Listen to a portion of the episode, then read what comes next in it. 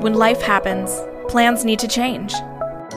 Shaping Change, hosted by certified financial planner Ross Marino, is dedicated to helping financial advisors better serve their clients when life takes those unexpected turns. Welcome to the Shaping Change Show. Today, I am joined by Penny Phillips, co founder and president of Journey Strategic Wealth. Hello, Penny. Hi, good to be here.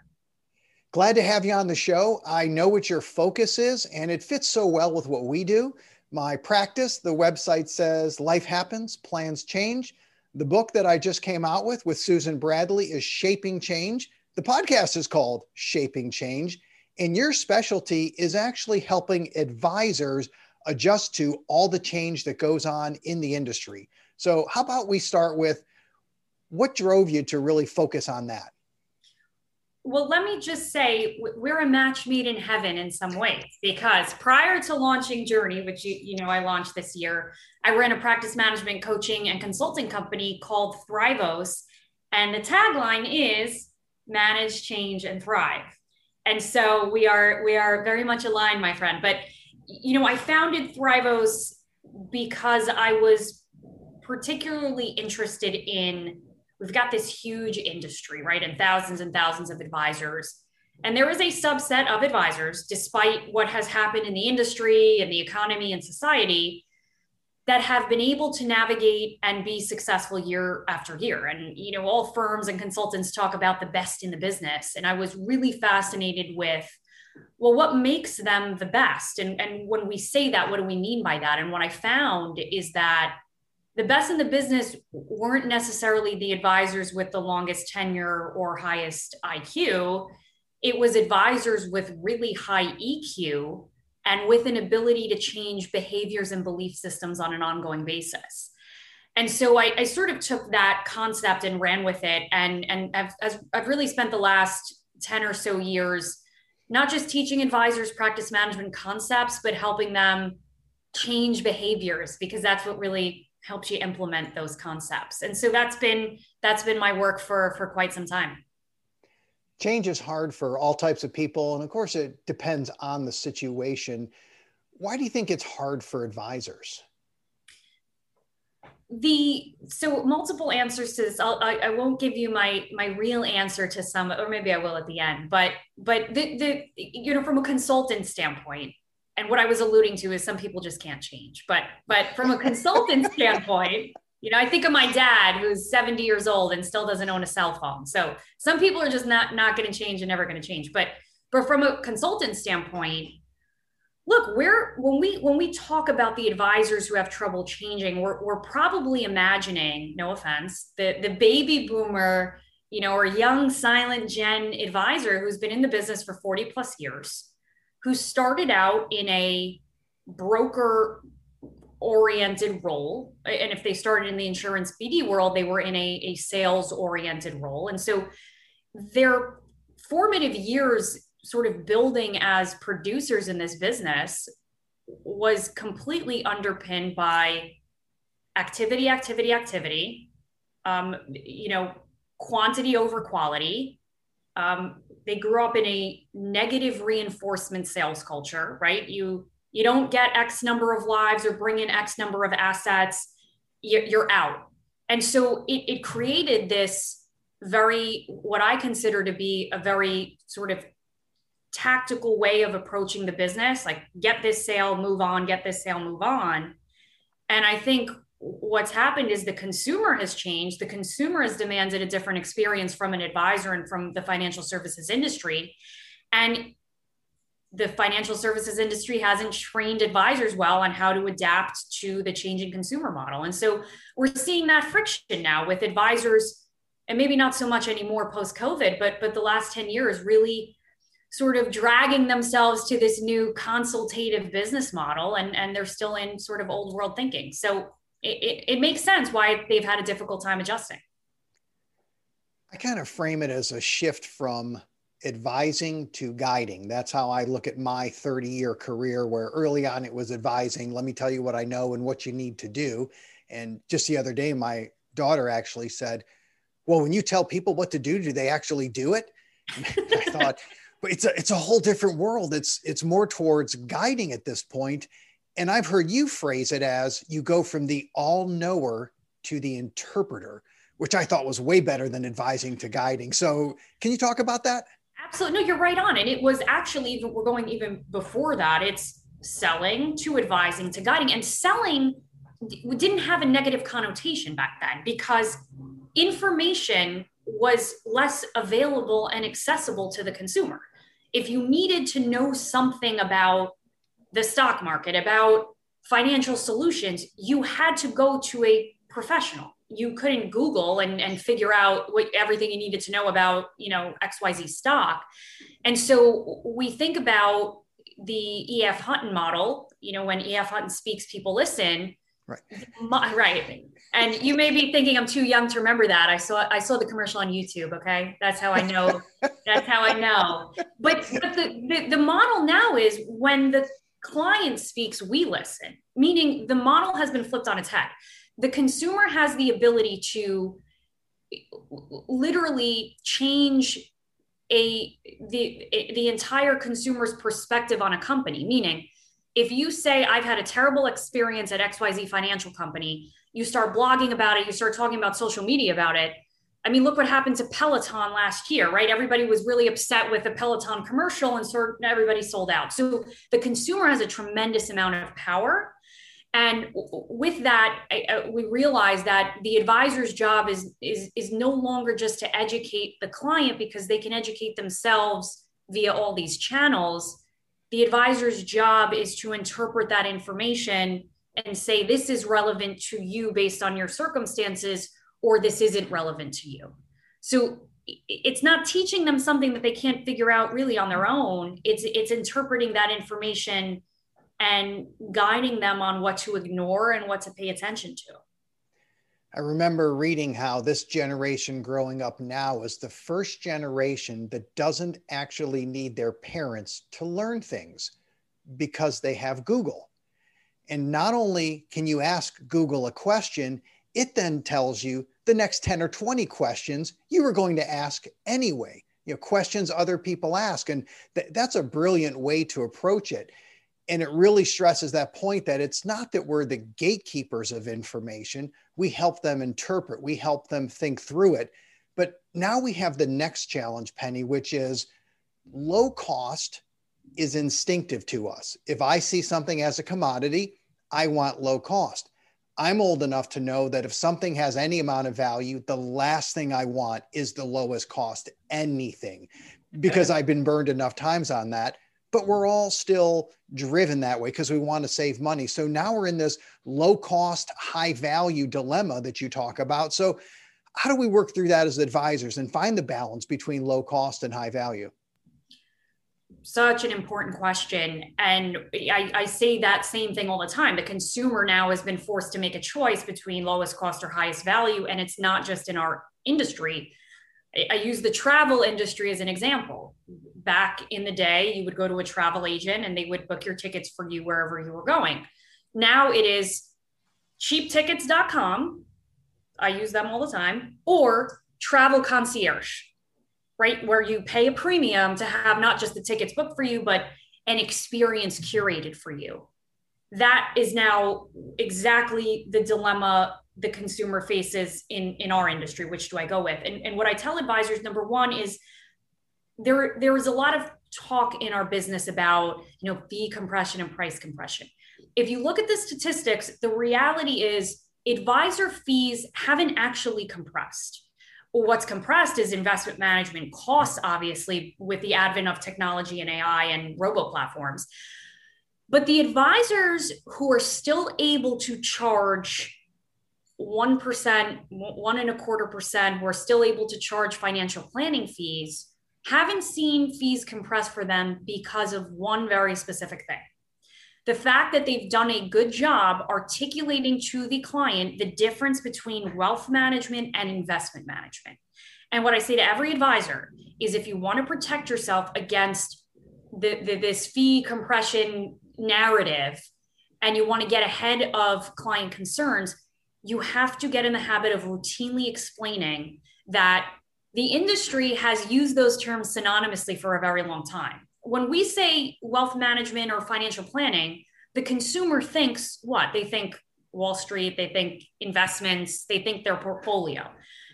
The advisors who are really advising and engaging in financial planning and wealth management conversations are doing much more than that. That is a small part of the overall wealth management picture. They are managing, helping clients manage their budgets, cash flow, insurance, retirement planning, education planning for their kids, et cetera, et cetera. And so I say to advisors, there's nothing wrong with, especially now after coming off of last year, saying to clients, I realize how important it is for me to, to constantly remind you of what we can do for you and how we help people and what we've done for you thus far. And the easiest way to do that for any advisors listening, get in the habit of keeping a notes in a single one pager of all of the things you've helped a client achieve even if it's something as silly as rebalancing, even if it's something as silly as I help them secure PPP funding, I talk to their kid about setting up a budget for their, you know, side hustle that they're working on this summer. Keep a list of all the things and at the end of your review meeting present that list to the client. That represents wealth management services. And so that that would be my comment on that. I know we're seeing some CRMs and different technologies out there that are creating a timeline of your interactions with the clients. And I remember the first time I saw that on a demo and I thought, well, duh. Why haven't we been doing this for decades? Because you'll have three, four, however many material events each year where we rebalanced, we initiated this, we changed that, we made a decision. This isn't that complicated, Penny, but we haven't been doing it. But what a way to remind the people without saying, hey, just so you know, uh, I'm worth my weight in gold. Let me tell you what I did, but just to keep them plugged in of this is where we've come from, this is what we're doing. Why aren't we doing more of that? That's so that's the secret of, of practice management by the way. It's the easiest in some cases it's the easiest simplest stuff that we sort of overlook. And i think some of it has to do with the fact that the advisor's value for so long was so tied to technical competency in in a discipline. So the the advisor felt and i'm generalizing here but but the advisor felt valuable to the client because they were a, a, brilliant stock picker. Or you know they really understood the, the, technical aspects of investment management. And I, I, think in, in getting so caught up in that you overlook what the consumer really wants sometimes which is validation reinforcement a simple text or email. And that is worth in some cases way more than putting together a, a portfolio against a blended benchmark they don't even understand. And so it, it, we we overlook the things because we don't sometimes feel they're valuable when when it's really the most valuable thing to the client. And oftentimes it's simple things like reminding your clients that they've done a good job saving the amount of money they have and achieving the net worth that they're currently at. So easy for us to be critical and think, man, you could have had twice as much money if you would have just done X, or I wish I met you 10 or 20 years ago, or, or whatever egotistical, arrogant thought pops into my head because I'm the man and I could have changed their world, right? So right, we know that's instinctive for planners because we want to help. It's what we do. But even just complimenting them, it's always, it, it's just that simple. But we're not just people that work with clients. We have to run a practice. It's it's not an easy thing. We have to wear multiple hats. And there's a lot of business mo- models out there that are always trying to address that. But from your perspective what do you think is the biggest single challenge for advisors? Wow. The, um, the way i usually answer this question really simply the biggest challenge from my perspective is and will always be human capital. Meaning, and, and I, it's sort of funny because in our industry, and especially in consulting, we're obsessed with this notion of advisor to CEO. Like they, like every advisor, we tell them you got to transition to be the business business owner and and wear the CEO hat, and all these coaches run these programs, advisor to CEO. And it's so interesting to me because number one, have we ever asked the advisor whether they want to be a CEO of a company and whether and, and whether that's the path they actually want to take and are skilled enough to take have we really articulated for the advisor what a CEO's role is? So much of it has nothing to do with sales and and sort of tactical day to day. It's strategy. It's you know all, all the other things. Um, it, and so there's there's that disconnect between making them feel and, and really putting them on a pathway to be a, a, a, the CEO and business owner without properly training them on how to do that. And so much of that training stems around how to actually construct and build a, profitable business. A lot of that has to do with human capital, some of it has to do with technology and infrastructure. But for me, it doesn't matter how much we advance as an industry, the technology we provide, the sophistication of the solution set. It always comes down to are you building a team around you that enables you to step into the powerful role you want to be in over the next 10 years. And so people have, may have a different opinion on that. For me, that's what it, it always comes down to. And, and coaching advisors for 10 years before launching this venture, it was the number one thing we were hired for. How do I develop an associate advisor? How do I share equity with somebody who wants to be a, an owner in the business? And, and, and I always laugh like, how could we expect advisors to know the answer to this? They, they, you know, they haven't been trained on how to do this. So that's what I still see as the number one challenge. I know advisors are looking at different business models and making moves. And I remember many years ago thinking, you've got to be independent. You know, why would you go to a wirehouse? And that was really an ignorance perspective until you understand how the different models work. There's people that thrive in a wirehouse. They're, they're never leaving because that's the best fit for them. And in this day and age, even the wirehouses are coming out with different models and different relationships. So the industry has matured quite a bit and trying to figure out what is the best fit for you. I think it's kind of challenging. I love that you bring up human capital because that is such a hard part for someone who's a financial planner. You're not a middle manager. You're not a CEO. I'll, I'll speak for myself. You know, years ago, I was a self employed financial planner. That's what I do. I loved it. Maybe you hire an assistant and work with people whole different world than running a business. But in this day and age, we now have different options. You started Journey Strategic Wealth with uh, some people that had been around in the business for decades, successful practices. You all came together. You do have a unique value proposition of how you go about it. I, I thought it was really interesting. So I'd love if you would take a few minutes and talk about this is what Journey's trying to do for advisors going forward.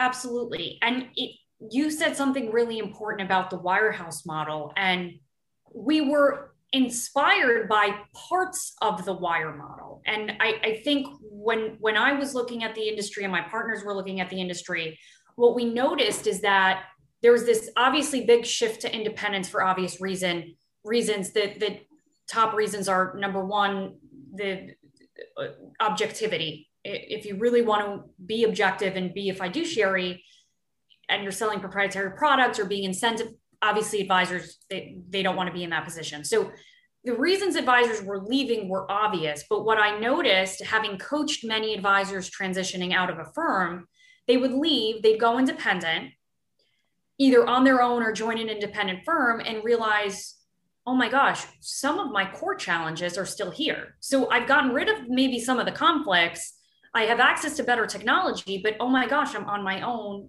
having to run this business. And inevitably, they'd end up plateauing at a certain point because it's very difficult to gain scale and efficiency and, and you know, be profitable and do all the things, you know, that come along with running a business. And so what we found is that the questions that advisors were asking when they were leaving a wire or leaving an insurance BD to go independent were the wrong questions. They were so caught up on what's the payout and am I going to get a better payout? That I think they didn't realize that you can get a 92% payout, but you still have to run a business, which means inevitably your payout is going to be 35 to 40%, which is the average of, you know, an independent uh, advisory practice, uh, you know, net profits of, uh, on the P&L. And so the, the conversation for me shouldn't have been, where can I get a pay, better payout? It's lowest cost or highest value. Lowest cost is the highest payout meaning you're giving up the least amount to the BD or the home office or whatever, and then you have to run everything yourself. Highest value to us, meaning we do all of the things that you don't like or don't want to do. And so the model itself, I say, was built for the independent advisor who values and wants independence, but also wants full fledged practice management support, which I define not as technology, because a lot of RIAs say we offer practice management and that means tech stack. For me, practice management means engaging with advisors on an ongoing basis and guiding them on how to make strategic decisions having them make the decision and then implementing that decision for them. So, for example, you're at a certain revenue point. This indicates to us that you will need a, a, junior advisor to join your team. Talk through that sort of scenario, identify the type of person that's right for the team, and then it's the home office's job to actually find that person, place them, and then pay for that, that person. While that's happening, the advisor still owns the equity in their business. They're still independent. And so for me, it's the best of both worlds. It's the best of the wirehouse model and the best of the independent model. And so that's what we've built. And so far, so good. Five months in.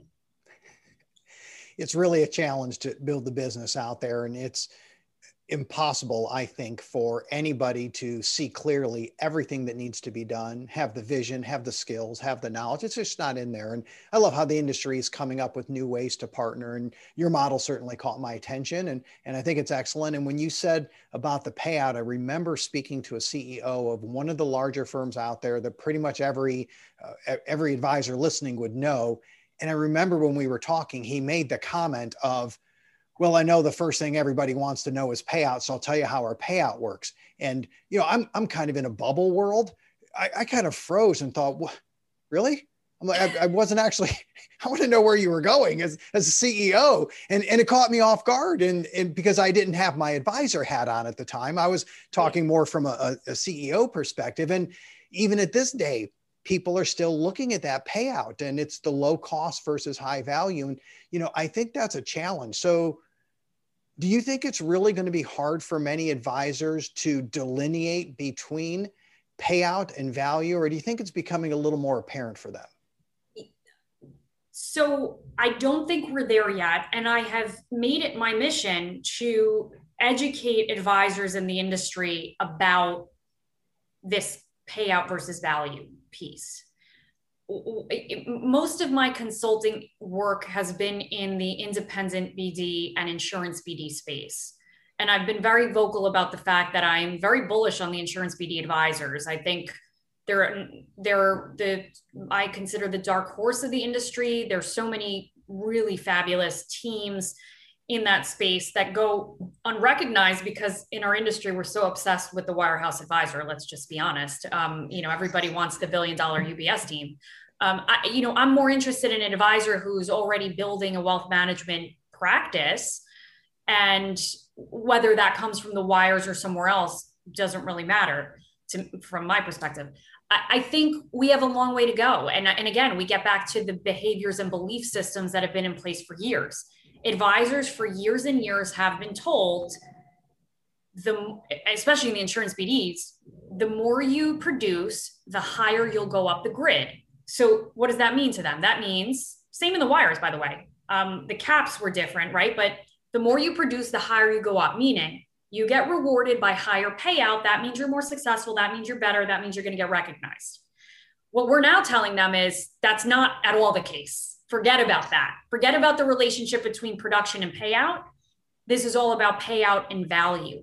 And so it's a learning curve. And, and I think the more advisors can double down on what they believe to be their value now, meaning their value is not in how profitable they can run the business. That's our job. Their value is not in how well they can, you know, pick stocks. Their value is in managing really the emotional experience of the client and being able to be there for them through life's transitions, the more they can double down on that core value, I think the easier it will be for them to detach from things like, you know, this guy at, at LPL is getting a 92% payout.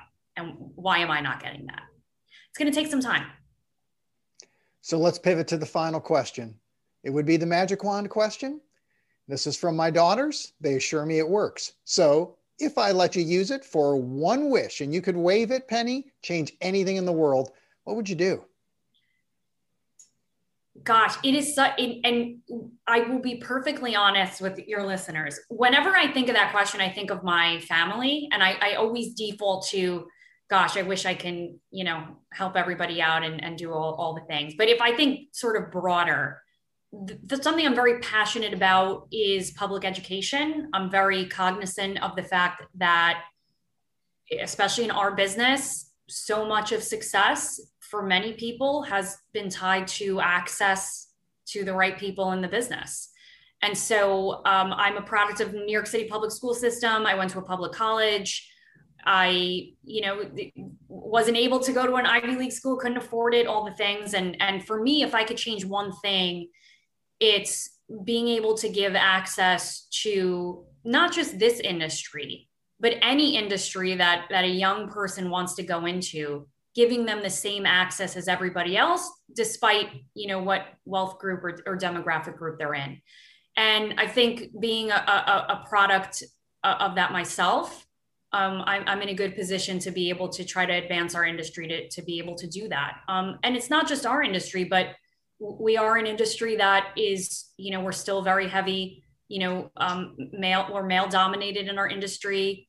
Um, you know, to to climb the ranks after a certain, you know, level at some of the bigger firms, it's who you know and and where you went, and and and I I'd like to change that, and maybe that be something I'd change right now in addition to world hunger. So those two things. Excellent. And I'll be more specific. It's not just male dominated, it's white male dominated. That's right and That's it's right. good that it's talked about. Uh, people aren't embarrassed to talk about it. I don't think at this point it's talked about freely. Uh, it's got to start with the conversation of okay, this is an issue. We got to do something about it, and it's being talked about a lot. And I hope it gets talked about a lot more. Um, so thank you. Great answer. Appreciate you being on the show, Penny Phillips. It's been great. Thank you. Thank you for listening to Shaping Change with Ross Marino. This show is for general information purposes only and is not intended to provide recommendations or advice. Speak with a legal, tax, or financial advisor before making any decisions. Past performance references are historical and do not guarantee future results. Visit rlsummit.com to learn more.